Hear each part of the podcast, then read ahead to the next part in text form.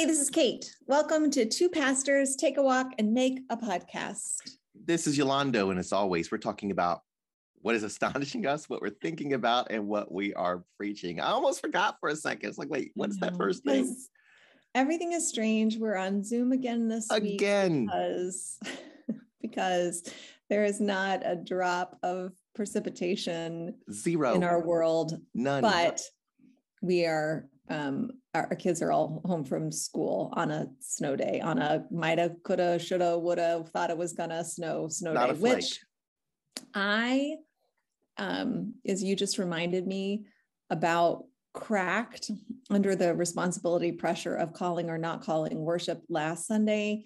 And so I am trying to cultivate a great deal of grace for the school superintendent who has to make the call about um, keeping all these kids and staff safe um, without being able to know the future. So, anyway, we're home But- and so are our kids. But, but I'm a little upset because these schools send elementary kids home on a snow day with a packet of work. I mean, come on, let the kids play. On a on a no snow day yes Oh. yes it's a it's a it's a lot but anyway what is astonishing you What week. is astonishing me? Well, what's astonishing me is also what I'm thinking about. And so many people are talking about this story. I mean, even my mother sent me a text last week with a video concerning Pastor Mike Todd of Transformation Church. Transformation Church is a large church in Tulsa. Uh, they started with 300 people um, in a, I think, a old grocery store or something like that. They now worship with about 5,000 people when they're um, meeting in person. I think they have about 20,000 people that worship with them online. Uh, it's it's it's a good sized ministry. Well, over the weekend, Pastor Todd was preaching the story of Jesus um, healing the blind man by using his saliva. And I've preached that text before. I know it well. Well, I won't say I know it well, just in case there's a biblical scholar. It's like, okay, let's see how well you know it. But I've preached the text before. I've studied the text before. And um, his point that he was making in the clip that has everyone's attention was that when God is ready to show you something, when God is ready to open your eyes to the vision of what God is doing in your life and around you, that sometimes it's it's messy. I think he said, you know, it can be nasty. And so um, as a physical illustration, he called uh, someone on stage, uh, I believe his brother, his actual blood brother. And as he continued to talk about the text and talk about vision, he um, he put some of his own spit in his hand and not, I mean, he like gurgled. I mean, he really pulled it up from his ankles. I mean, I mean, it came up from, you we, know, we don't need to describe it if anybody it- wants to know you can it- google it, it, it was it was gross and not once not twice i counted three times so he continues to talk and then you know puts a little spit in his hand and continues to talk and more. And then he says you know you know vision can be messy and gross and and so then he takes his hand and he starts to you know stir it up and he puts it on his brother's face and it's it's visible. And you hear the congregation respond. I mean they they everyone is pretty grossed out. They're shocked and grossed out. And so uh, since this sermon there's been all kinds of conversation and commentary about this sermon. And so what's astonishing me is like everyone else, my initial reaction was this is really gross and really unnecessary.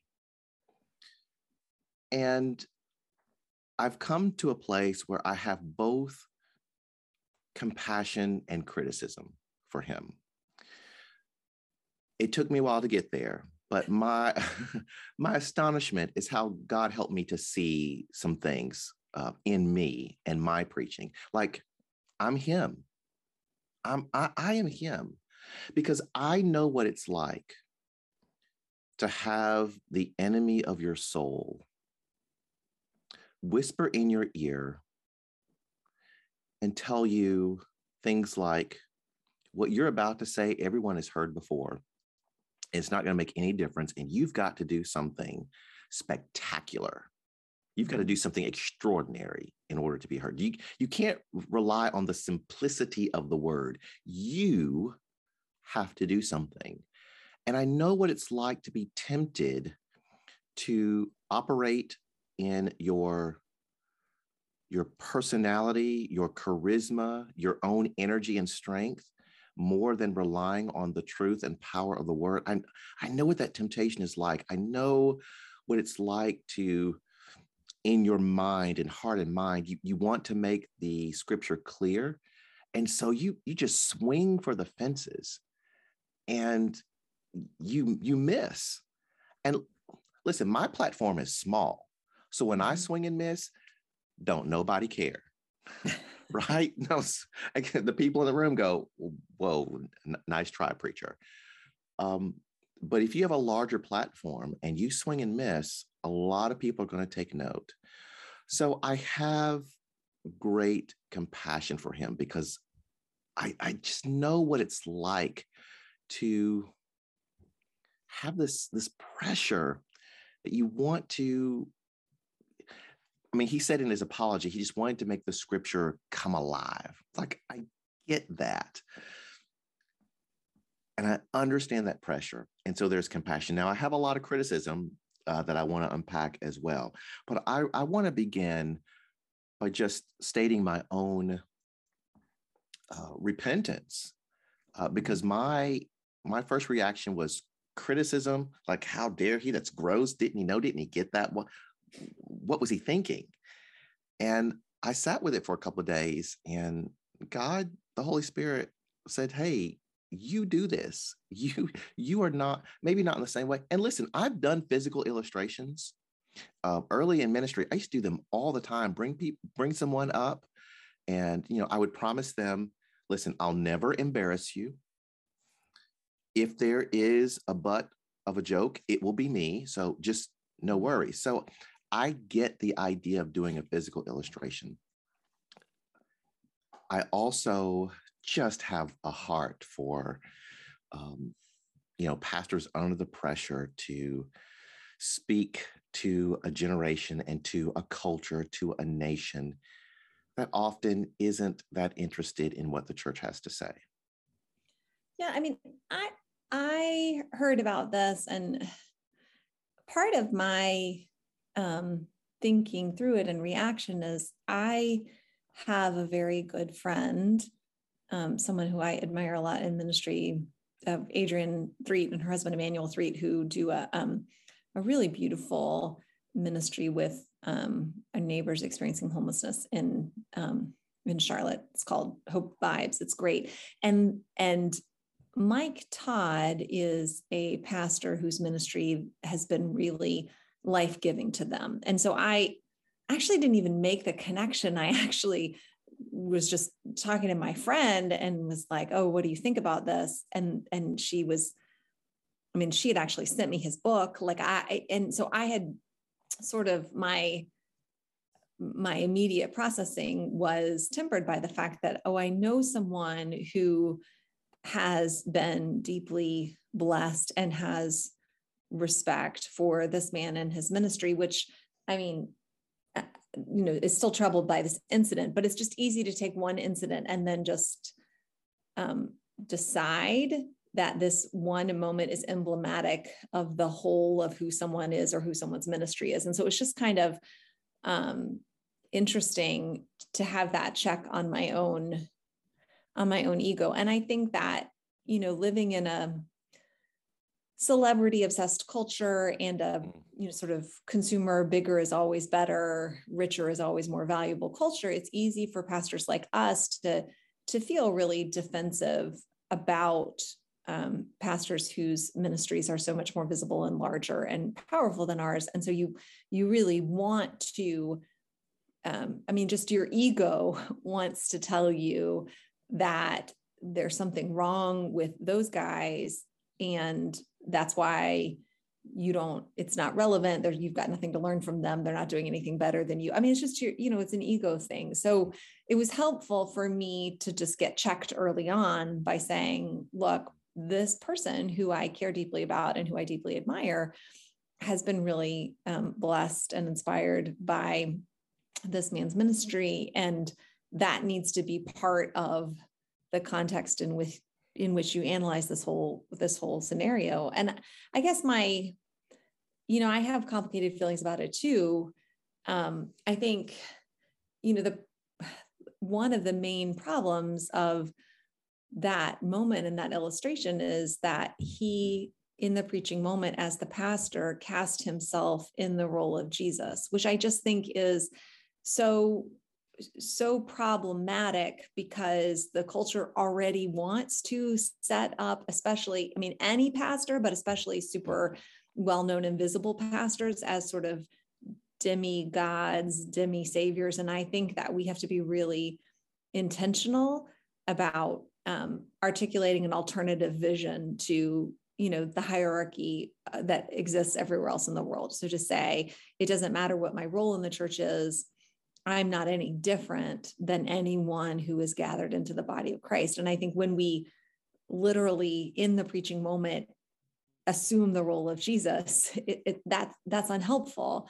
And the other thing I think is, I mean, I get his point because I do think that as pa- Christians, we often just expect every call of ministry to be delightful and pleasurable and comfortable for us. And so I, I think it's I think it's fair to ask people to wrestle with how unexpected and uncomfortable God's call and God's ways can be to us. And, and at the Grove, we're getting ready to preach a whole worship series on being able to understand that that spiritual growth is uncomfortable and have that expectation.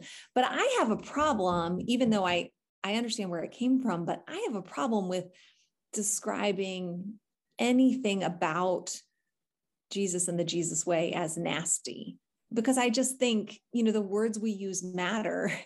And so much of um, the way we treat one another or the way certain people are treated and, and dehumanized is nasty. And I think that, you know, the gospel is is is very much anti to that. Is all about you know dignifying and honoring and um, embodying and practicing people's essential worth and so i just think like i get what he's saying about discomfort but I think to have people walk away from that preaching moment and sort of their takeaway is, oh yeah, you know, the way of Jesus is nasty. I just don't think that's that's not a helpful handle. And I think it's likely to make people vulnerable to a lot of spiritual abuse. And I think that's my other big takeaway is, you know, I don't know how possible spiritual abuse is a very real problem in all churches, but particularly in really large, powerful organizations.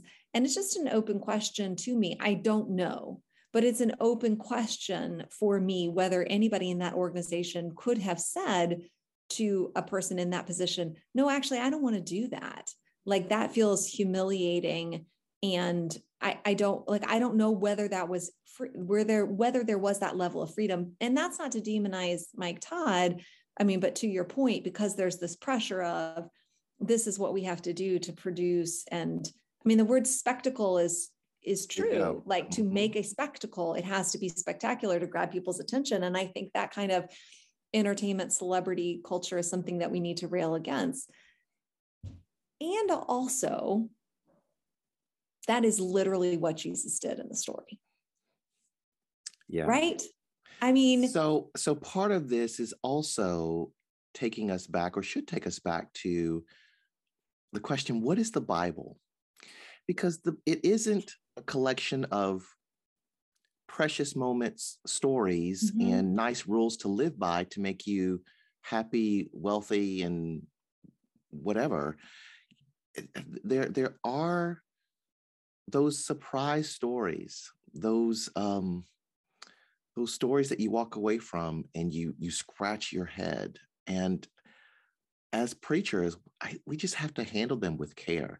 Like if if i mm-hmm. hear I, I think we're all guilty of at some level from pulpit to pew to the larger society just reducing the bible. Like if i hear one more person say oh you know what bible stands for? Basic instructions before leaving earth right? That sort of yes i've heard that many times like we, we want to reduce the word to something we can really um, we can handle control and use instead of submitting to it and walking with it with a lot of questions and um, yeah letting those questions shape us and being people who are comfortable searching for answers yeah, I mean, because I think on the one hand, maybe it's just kind of a hermeneutical question of, well, how do you envision Jesus in that moment? Like, do you in Jesus envision Jesus in that moment healing the blind man and like making that a spectacular moment, like making it wanting to be this moment where everyone is like, ew, gross, wait, look what happened? Or do you picture Jesus more like a mother, like tenderly holding a child whose face has become marked or soiled and like gen- i mean like as mothers as parents sometimes mm-hmm. we do that when we don't have any other way to clean our children we will like kiss them clean like we'll mm-hmm. you know we'll wet our fingers in our mouths and gently wet mm-hmm. so i think part of it is for me in our sort of hyper masculine shock jock culture, mm. we kind of think, oh, I, I can respect a Jesus who makes somebody submit to be spit upon in order to be healed. Like that fits with kind of an American 21st century ethos of like, this guy is tough and don't take him for granted. But I don't think that that, that um, scenario fits to me with the larger picture of who Jesus continually presents himself to be in scripture, which is gentle and lowly in heart and meek and and and humble. And so I just don't see this happening as a I just don't see it in that way. But I you know what I have to say because I've been sitting with this and wrestling with it too. You know, would that celebrity pastor scandals were all this, right? Like, would that the worst thing we could say about a powerful and popular preacher is, wow, he really was overzealous in his attempt to portray the gospel and he really you know he really misinterpreted that scripture and i mean you know and i and i think part of it is the thing that people understandably are questioning you know what do churches look like and why do we need churches to be a certain thing that looks so different than what the the way that the kingdom of god is described in in scripture and i think that's good but i'm not like it's not right to lump mike todd in with say um what's his face mark driscoll or mm, mm-hmm, even mm-hmm. um so i you know but i the bottom line is I just think that that's not, I don't think that's supposed to be our takeaway from that story. And I think that, you know, we talk, or we're going to talk a lot when we talk about practicing spiritual discomfort is practicing healthy spiritual discomfort. And I would say, like, to have someone rub spit in your face, like, I would never want to, I would never think in the body of Christ, we should feel comfortable being oh god is calling me to be to have my flesh publicly degraded in this way. Like that's just out of line with the character of shalom of the kingdom. And so when i want people to think about the discomfort of following jesus like that image of somebody spitting in my face and in a way that makes everybody around gag like that's not healthy spiritual discomfort. Mm. and i think it's really important that we help people differentiate between some discomfort comes from the Holy Spirit, and it's the Holy Spirit saying, Get out, flee. This is not for you. You are not meant for this. And some discomfort is, you know, woe is me.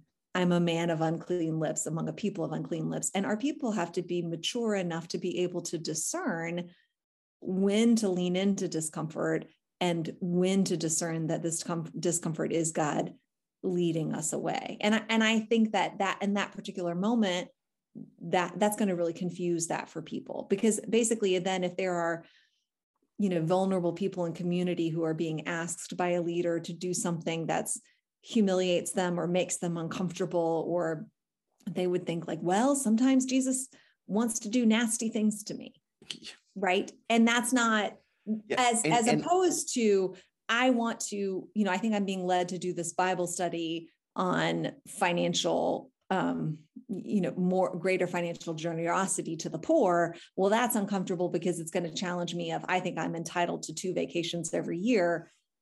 That's uncomfortable to look, take scripture seriously. That's the kind of discomfort i want to lean into not the kind of discomfort that says even though everything in my body is crying out to me and saying you know this is painful this is uncomfortable this is degrading i need to endure this because and we just all know that the gospel has been weaponized in that way towards vulnerable people. So. Yeah, one of the things that's disturbing for me in the video is that at first the congregation responds in a way that clearly communicates, and you don't see anyone, you only hear them. They respond in a way that clearly communicates, no, this isn't right. This is mm-hmm. this is gross. And then they very quickly get on board. Yeah. that yeah. was disturbing to me. Mm-hmm. Well, and I, I mean, I think it's not, and again, like I'm not, I, I, I I'm not trying to throw Mike Todd under any kind of bus, but I no. think it's helpful when we are right now living in a time where we're really thinking about crowds mm-hmm. and the culture of crowds and the mm-hmm. culture of community to also say, you know, how does creating comfort with a moment like that? So, what other kinds of moments are are people going to be comfortable with? Like, we want people in the body of Christ to be interrupters of violence. And we want people in the body of Christ, when they see someone being dehumanized, whether that be in the you know in the court system in the school system at work we, we want the people of god to be able to say no this person is created in the image of god and they are inherently worthy of dignity and honor and respect and i you know certainly his, his, I, I know for sure that he would never argue otherwise but i just i mean this is why preaching is preaching is a heavy burden because it it it shapes people the the word and the way the word proclaimed shapes people and that's why we can't just if, if and not we, only what is said but how, how it's, said. said. Yes. Which and is why the, I think it's so important to be always centering everything in the person and words of Jesus, right? To be really thinking, how did Jesus yes. walk around on this earth? Mm-hmm. And I'm not going to take the role of Jesus, but I'm not going to say, oh, well, Jesus was patient and humble, but but I I can walk around like a conqueror, right? Um, Yes, I think in Matthew, Mark, Luke, and John, I think there are three stories about Jesus using his saliva to heal. And um, the controversy in the text is not about his saliva. Yeah. The controversy is here's one who has opened the eyes of the blind. Mm-hmm. Well, everybody knows that the only person that is supposed to be doing that is the promised Messiah. Right. And, so and the, controversy the controversy is around is Jesus, is Jesus the Messiah? That's that's the, the point of controversy, not the saliva. And then the secondary controversy is incarnation, right? Like if mm-hmm. we then enter the text from the presupposition that Jesus is God, then you're saying, look at how intimate God in flesh is being like, look at the lack of distance. So look at how far um, we've come from Isaiah in the throne room of God, having his mouth seared off with a live coal, to God, you know, literally, tenderly, intimately, you know, it, putting part of his own flesh onto the flesh of another. And that kind of intimacy is, again, the precursor for understanding well what does it mean when we say in communion we are taking the very body of god i mean like let's not pretend that humans don't share saliva like let's not pretend that we think it's so disgusting for saliva to go from one human body to another human body. We don't. It is a sign of deep love and intimacy, or it's a sign of scorn and like dehumanizing. And so then we got to say, like, well, how, do, which way do you think that Jesus was using his saliva in that moment? Because I'm going to say intimacy that leads to healing every time, not I'm going to humiliate you because I'm so much better than you, you peon scum, I spit on you. Like, that's just not. So, I mean, I think fundamentally, I'm A, I'm not mad at Mike Todd at all. But B, I think the problem is not what he did, but it's that what he did really, um, to me, shows for me a very different understanding of who Jesus was and how he was functioning in that moment. So, but I'm with you. I know that sometimes I get carried away. And I know that, like every preacher, and if you say you don't want to do this, I just think you're lying. Like every preacher wants to be up there in the pulpit and have everyone be like, oh, right. I mean, that's right. Yes. Andy I've Stanley says you got to get over it. I've never heard that before. Or I've never heard it right. that way before. Or you made it come right. alive from we want that. We, we want that moment where everyone there goes, oh, like you want that moment. It yeah, feels yeah. good. And that's why Andy Stanley specifically warns preachers about saying, don't go into your sermon writing trying to create those moments mm-hmm. because people could come in and go, ooh, ah, and leave. And if they're unchanged, it doesn't matter. Mm-hmm. What you want to go into the sermon writing of saying, what do people need to know? And how will knowing this transform them? And how would a community of people transformed in this way be the body of Christ in the world? So it's not, we don't want to walk, I mean, our egos do, but our when we're healthy, we want to walk into the preaching moment saying, This isn't about me. This is about the people of God and how the revelation of God will heal, will form, will nourish and transform God's people. And that can happen without people even thinking I'm a good preacher. Mm. Because yeah. whatever, the word of God never comes back void. And obviously, we're all sitting here and talking about talking about this. And so I think that's just a really good example of how, you know, God meets us even in our big flub the dub moments. So anyway. So what's astonishing you?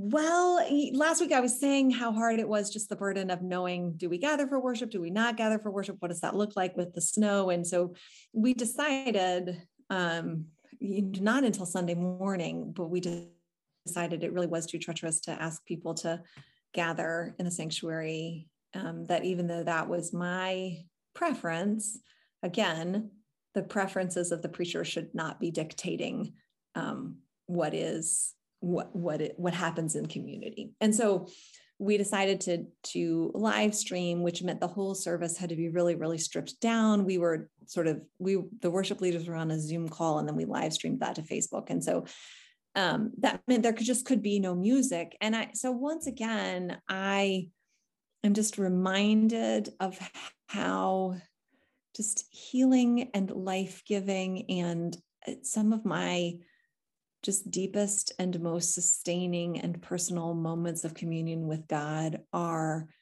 singing in the sanctuary with my church family. Like just worship is so and I and I have come to do it this thing that I see other people doing like really naming those moments of song as as moments and the whole service is worship but those that particular moment is just a different way of losing yourself in the presence of God and really one thing that is so wonderful for me is as someone who's just a big monkey brain thinker i i love in those moments of worship that my my conscious mind takes a back seat because you are you are participating and following you know the words that are given to you. And that's just really it, it's so powerful to me. So i just love it. I love it so much and I, I find it to be so life-giving and so i really grieve it when it's not possible.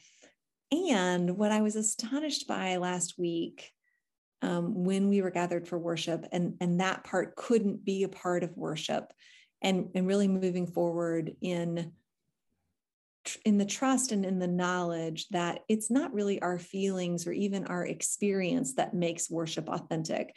It is you know giving of our hearts to God in that moment and and coming with um, you know that posture of openness towards God and ready to receive whatever the Holy Spirit has for you and and an awareness that nothing has to quote happen in order for this moment to be precious and valid and good right? Like and so anyway what was wonderful and astonishing for me is even in the stripped down worship service that you know you know bulletin no beautiful space no music like none of the some of the most um, noticeable um, experiences of worship that gathering simply with our words and our prayers and being together, even though we couldn't physically be together, just how pure and beautiful it was, and how, you know, you got to experience the truth that, I mean, worship is about turning our hearts towards God and God meeting us in that moment. And, um, you know, I I would not care to worship that way every week, but I felt like it was a really it was a gift to have that moment of reminding that it's not what we bring that makes worship worship, it's who God is. And therefore, worship is always a possibility for us, it is always available to us. And it is always a gift and a grace. And I was just really astonished at um, how how beautiful God is and how beautiful it was to gather, and how even missing the parts of worship that often nourish me most deeply, um, you know, there was still just an an ocean of of grace and healing and love and and goodness in that moment. So. Uh, it reminds me a little bit of our conversation last week about worship uh, when I shared that you know we'd had a special experience in worship and we just unpacked for a little while you know what what worship really is about it's not about us it's about god and who god is and um, i liked what you said just now about god meeting us in a space and you know i left that uh, conversation last week thinking okay what something's still eating at me i'm not quite sure what it is about worship there's something there's something um, that i am seeking after every Sunday. It's like, what what is eating at me? Because it's not, it's not particular songs, it's not a style, it's not um, not necessarily an emotion, it's not a ritual. It's like, what is it? What made the Sunday I was talking about special? Um, and then it hit me that that there's a there's a at least for me there's a um, I think it's both cultural and in some way how I'm wired. There's something in me that in the worship moment wants to that wants to have this kind of cathartic healing yeah. experience. It's like after so much trauma, so much heartache, so much pain and and you you really touched on it when you said um it's about worship is about turning toward God and God meeting us in that mm-hmm. space. So it really isn't about a, the way we worship, other than a sincere turning to God. It's not about a style. It's not about an emotion. It's about a sense. This for me, the sense that I can bring all of me, especially the deepest wounds and trauma, into worship and be reminded of not, not just be reminded of, but experience the greatness of God, the healing of God, and this sense of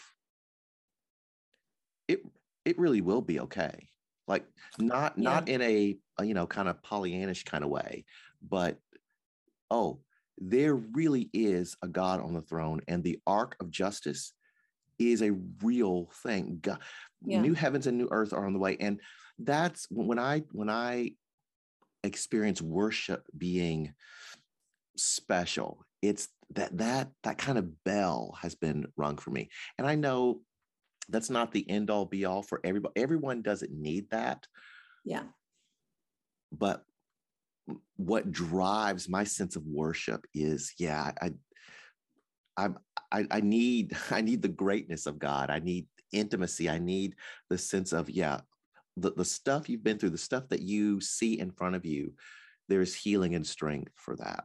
Um, yeah, I think it's a really, there's, it brings up this really interesting tension that I think needs to be in every worship series, in mm. every whatever in the practice of our faith and living with God and the way that we proclaim the gospel that on the one hand it needs to be relevant right like absolutely mm-hmm. what you are going through in your life i mean there needs to be real healing real help real wisdom that leaves the moment with you right mm-hmm. and also needs to connect you to this bigger transcendent story yes. that doesn't say, oh, you're a pitiful little peon, nothing that happens right now matters someday, XYZ, but that says, you know, right now you see through a glass dimly, but there a time is coming when you will be communing with God face to face, and that you, in your pain, in your trauma, in your brokenness, in your frailness, in your weakness, in your sin, you are part of this larger story. And so this larger story is relevant to your current reality, but also more transformatively, your current reality is going to be incorporated into this larger story. And that really matters all the time, but especially when the place where you're stuck in your current reality is just um, death dealing right? And i so i just think that tension because it can't be so transcendent that people leave the space to try to go pay their bills and be like i'm drowning and god doesn't care. Yes but it also can't be you know here's three tips for a happy marriage and you know the rest yes. of the world can go jump in a lake right and so so main like really celebrating that tension i think is really important that's good um, mm-hmm. yeah So, what are you thinking about? Well, shout out to our good friend Ryan Rich, who hmm. um, flagged something for me that I had seen, but I had not noticed um, very well. I had not looked very closely, which is the story of my life. Um, but I, last week was the King holiday, and so there was obviously just a lot of a lot of public discussion about and the man and his legacy and um, just the current a lot of discussion well i think you were saying this or maybe we were just talking about this but not on the podcast about how um, you know in many ways people have weaponized mm-hmm. uh, dr king as a as a figure and have sort of cherry picked portions of his um, quotes and speeches, and yes. then are now trying to say any uncomfortable discussions about race and injustice are divisive and are a betrayal of the dream of Dr. King. And, you know, people talk, you know, I, I read a really great article talking about how uh, actually Mike Huckabee had been invited to be a speaker at a breakfast honoring Dr. King and looking at his legacy as a as a governor and as a political figure and talking about this is just the reassassination of Dr. King, that essentially his legacy is being murdered. And, and, and I think that's a actually a really powerful and appropriate metaphor. Um, and also people are pointing out, I think really helpfully, that um, when Dr. King was alive, he was not revered and he was particularly not revered by mainline white christians and so there's just a deep irony in the way that a lot of folks are appropriating his name and his legacy to support an agenda that he specifically um, and and prophetically called out at great personal risk. I mean, that you know, much as we say about Jesus, like Jesus was not murdered because he was such a nice guy. Dr. King was certainly not murdered for saying, hey, let's just let Black children and white children hold hands and nobody is responsible for any injustice. And, you know, I, I think that if um, Black people can just learn to value education and work harder, then we'll catch up, right? Like, this is not what Dr. King was saying. He was telling the truth about the ways that injustice had been um, and white supremacy had been baked into the institutions that um, control our society and calling that out. Um, and so there was a letter that was going around that was written to the president of Wheaton College. Did you see this? No. Um, and so it was the president of Wheaton College, and, and people have a screenshot of this letter, and they're using it in support of their argument that, like, hey, people are acting like everybody loved Dr. King. People hated him, right? Mm-hmm. And there's a reason why. And so the letter said, um, and, and uh, maybe we can link it in the notes or something, but it's to Dr. Hudson T. Armerding, president of Wheaton College in Wheaton, Illinois, Wheaton, which is a evangelical, um, historically white institution. And it says, mm-hmm. Dear Sir, Recently, this report came into my hands, and I find it very difficult to believe. It seems incredible that a Christian college could participate in honoring an outright theological liberal heretic whose, quote, nonviolent, close quote, demonstrations have resulted in the deaths of 17 people. As a pastor, I am asked every year by parents and prospective students to express my sentiments of Wheaton College. In all fairness, I would like to know if this article accurately describes the fact. I honestly will be quite delighted if you can say no. So he's responding to an article that Wheaton College, um, about Wheaton College, not that Wheaton College had invited Dr. King to campus to speak. What he's responding to is after Dr. King was assassinated, Wheaton College held a service honoring his ministry and his legacy and mourning his death. And this pastor wrote to say, this can't be true, but essentially, this guy was a heretic. And if that's so, I'm not sending any more nice Christian kids to Wheaton College. So I saw that and I thought it was remarkable mm. in and of itself. And then our friend Ryan sent it to me again and pointed out, which I didn't notice, was do you know who wrote that letter? Oh boy, this is going to be good and juicy. Hold on. Um, I'm gonna, I'm afraid to name some names since this is being recorded. So um, I've got some names in mind. So let's let's see who who is it? Tim LaHaye,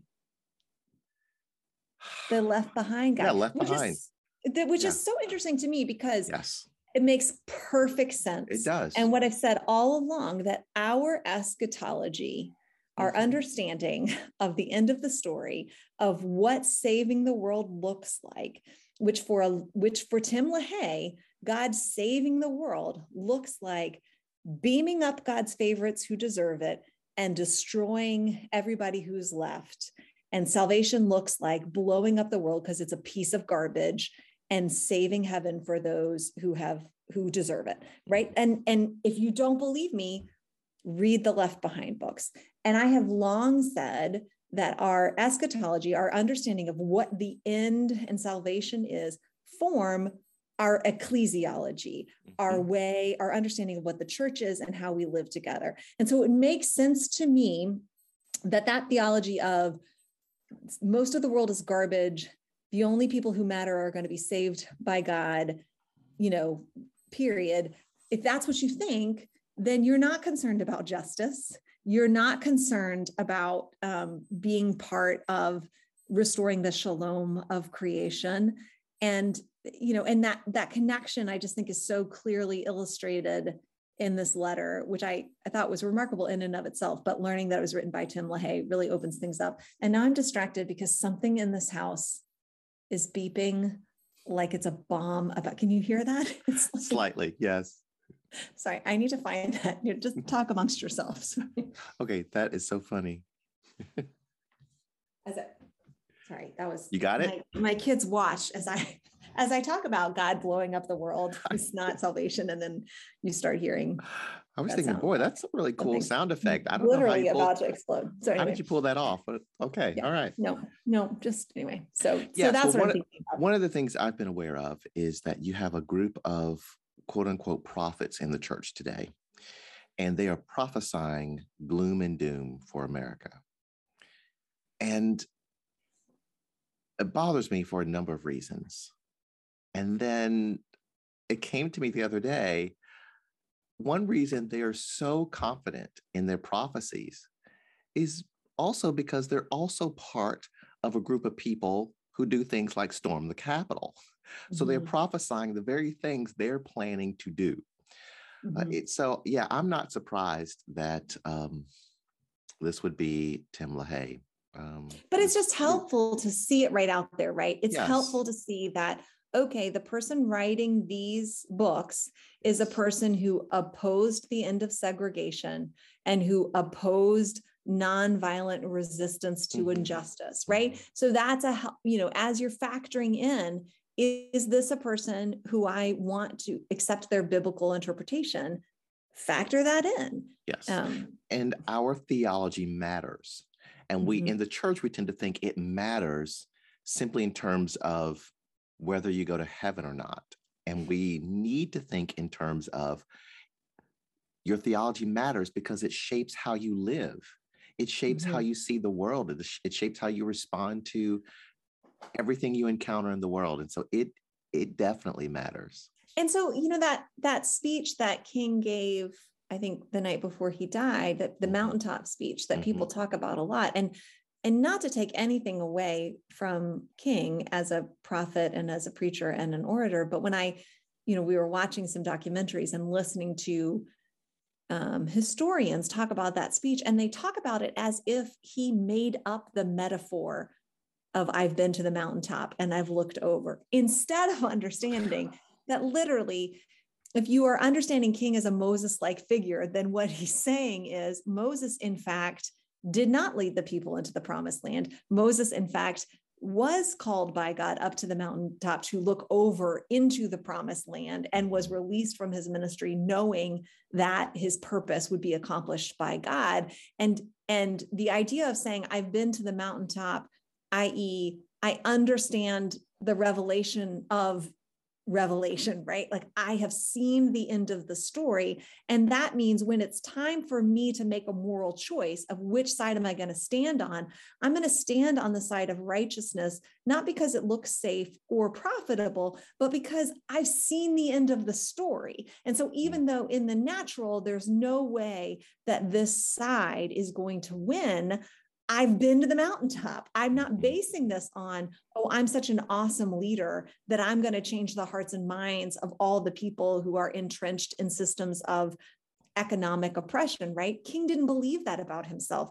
King believed that God's revelation in scripture was true and that this is what God was doing. And he knew in all of his real humanity where he wanted to stand. He didn't need to be a perfect human. He was able to take scripture seriously enough to say, there's no way that this kind of change is possible if it's left up to humans. But I know yes. that it isn't left up to humans. I know that actually the state of Louisiana doesn't belong to Bull Connor. It belongs mm-hmm. to God. And I know what God is doing. So I know where to stand. And I think that's what we have to help people understand that, like, look, there is no question about what's going to happen. There is no question about how God is going to redeem the world, which is why we know where where to stand. We we stand with the weak. We stand for righteousness. We stand for the dignity of all humanity. We stand against injustice. We we know that not because we're prescient or because we're powerful or we're such great leaders. It's because God has revealed to us what God is doing. And so we're betting on God. And we believe that God is more powerful, even than all of the powers and principalities, which seem so entrenched and as such strongholds that we're living in right now. Yeah, he was just very clear that the struggle is long and hard, and also that the victory is sure. Um, mm-hmm. Because and of, if you don't know that the victory is sure in God, then you will never be able to take a prophetic stance of weakness.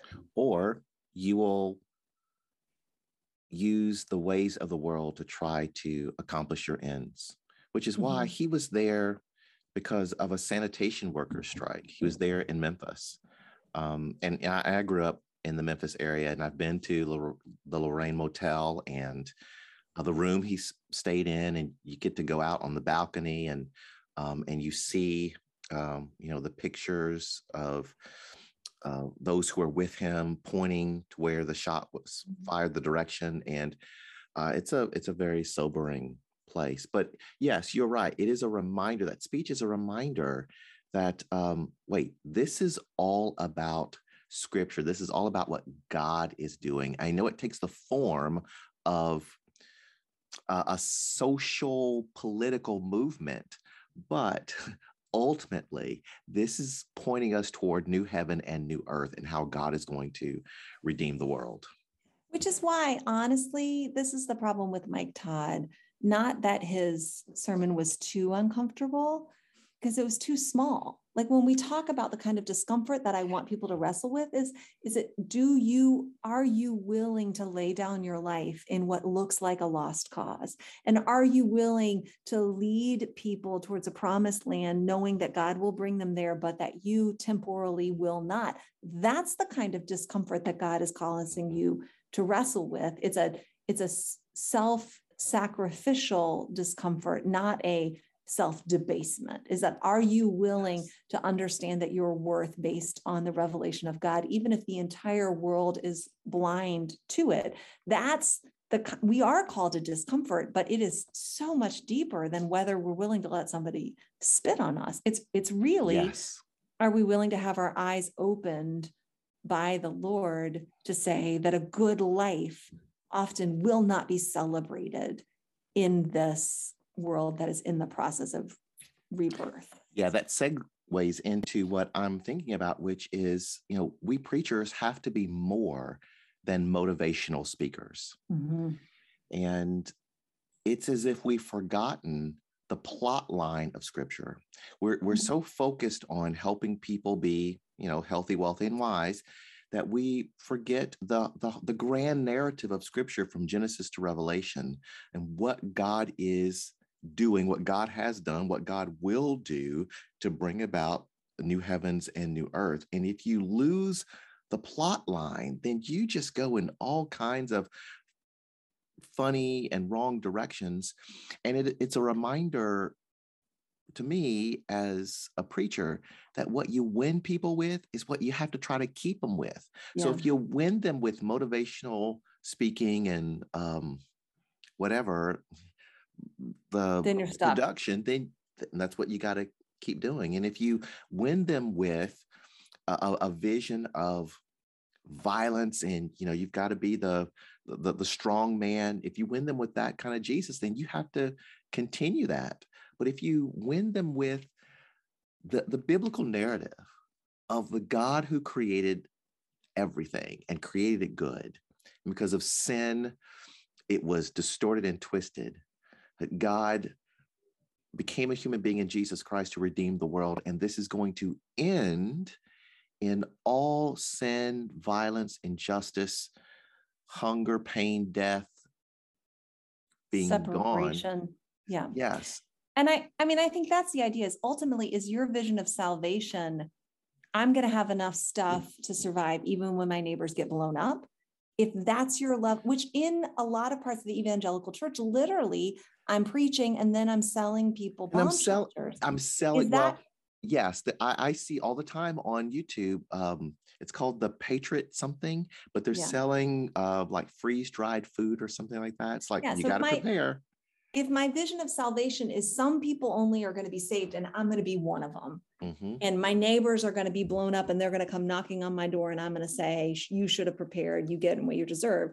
Or is your vision of salvation that God's will is so beautiful and so strong that I trust it enough that I can surrender my own life to God, knowing that God will deliver me, not just from sin, but from death and from that my weakness will be made perfect in his strength, right? It just matters what salvation looks like to you. And I mm-hmm. think, you know, that Christians, I, I think a lot of people who love Jesus they don't they hear what a lot of really popular evangelical left behind preachers are saying and and their own hearts tell them that that that doesn't seem like Jesus. They don't want it to be true, but it's so in line with the reality we know in the world that we go like, well, I guess, I mean, you're the experts.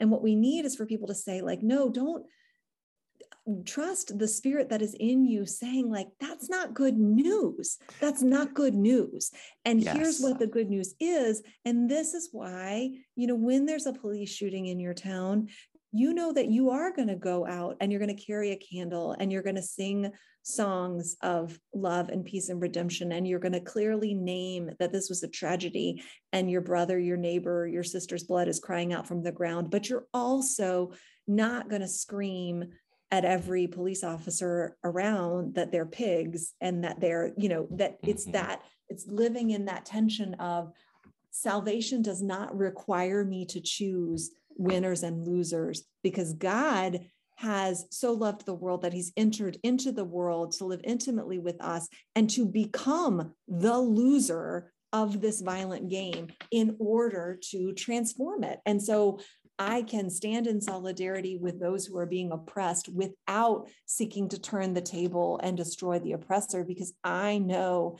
that my enemy isn't flesh and blood, but these powers and principalities that God has destroyed on the cross. And right now, they only have power to the extent that I empower them. Yeah, you just stepped into a, a novel idea that the good news of Jesus is, is good. actually good actually good for the mm-hmm. whole world right mm-hmm. not for a select few but it is good news for the whole world and, right. and the church doesn't come across as proclaiming good news for everybody Right. And it is just in line with like, you know, I think Jesus saying a little child shall lead them. And we we don't really know what to do with that, especially those of us who have several years of graduate level theological education. But you know, if you ask a four-year-old, a five-year-old, what you know, what would be the best thing that God can do for the world? A five-year-old won't say, destroy the bad people and protect the good people. The five year old will say, get rid of all killing, don't let anybody be sick anymore. Let's let everybody be friends. Let's i mean like a 5 year old knows what goodness is and i think yeah. our vision of what's possible gets so formed by the world mm-hmm. and we need it to be able to be reformed in god. Like what would we believe about god if we truly believed that all things were possible with god? Do, do we really believe that god's vision of goodness is smaller than ours so okay, so we got to preach this at some point. So give give me give me a text. What what text would you use to preach what you just talked about? Because it's good. I'm like, yeah, I personally need to emphasize this more in my preaching. Well, I mean, it would be fun to preach a whole series on like eschatology on salvation text and like not only preach you know some of those scenes from revelation but also preach some of those scenes from isaiah and from jeremiah about mm-hmm. you know removing hearts of stone and giving hearts of flesh and preach you know they shall neither harm nor destroy on all my holy mountain and preach you know um preach many waters cannot drown love and nor i mean you know like they're just to say like these these passages are right here in scripture mm-hmm. and we have learned not to see them and we've gravitated to texts that are more reflective of our reality um, and and we need to you know train our eyes to to see the revelation in, in our midst. That's good stuff.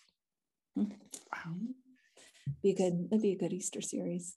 Um we talked a long time. What are you you're not preaching this week are you? I am not preaching um this week but you know there is the um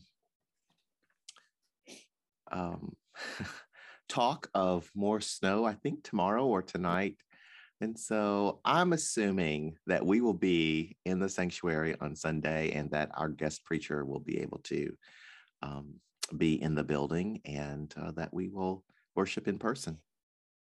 Um, we recorded worship videos of songs of our worship leaders on Wednesday. So, by Murphy's Law, that means that we will definitely be in the building on Sunday morning. Very so you're good. welcome. Thank you. Um, well, this Sunday, um, we are preaching through our our mission every January. Mm-hmm. And uh, so last week, our friend Cedric preached about inviting all, and, and really, mm-hmm. I just this really great sermon about the tension between evangelism and justice that the tension that we have created the tension that does not exist in the kingdom of god um, so it's really lovely and um, healing and vision casting. And the next part of our mission serve statement is to serve. And so i'm preaching about serving this week and you and i have already talked about this a little bit and helped me get some flesh on those bones but i'm going to preach about um, Jesus watching, washing the feet of the disciples, and really how our model of serving needs to be that model, um, not a top down service provider, service receiver, demigod model, but a kneeling down, a, a, model that honors the inherent dignity and worthiness of the one that we are serving, the one that knows that to serve um, is an honor and um, and not a right um, and mm. uh, you know this model of mutuality and humility and deep deep love and friendship so um, just really trying to help people not just commit to serving but to also not assume that they know what serving in the name of jesus looks like well, and good. to approach that through that story as a lens so mm. so yeah so and now i have a five year old sitting in my lap and um, to the extent that anyone has not heard her yet. She's very quiet. She's been because, she's been great. She's been very quiet. Um, well, thank you all for listening to us this week because we really enjoy making this podcast. If you want to find out about more about what God is doing with the saints at Derita, you should go to their website, which is almost about to be reborn and relaunched that Yolanda's been working on it all week because he does all of the things, but it is D-E-R-I-T-A P-R-E-S, DeritaPres.org. You can also search for the Derita Church podcast on Podbean and listen to Yolanda's back catalog of messages and you can worship with them in person at 1030 or on their YouTube channel. Correct. And if you want to find out more about what God is doing at the Grove, you can go to our website, which is thegrovecharlotte.org you can listen to the Grove Church podcast and find um, older messages, particularly worth listening to Cedric's message from last week. And you can also um, watch our join us for worship at 10 in the sanctuary or on the Facebook live stream, or check out old messages on YouTube if you want to see all of our pretty, pretty faces. So, um, you thanks for listening. anywhere. We, we're everywhere. We're everywhere. Um, and we'll talk to you next week. Carrie, you want to say bye to everybody? Bye.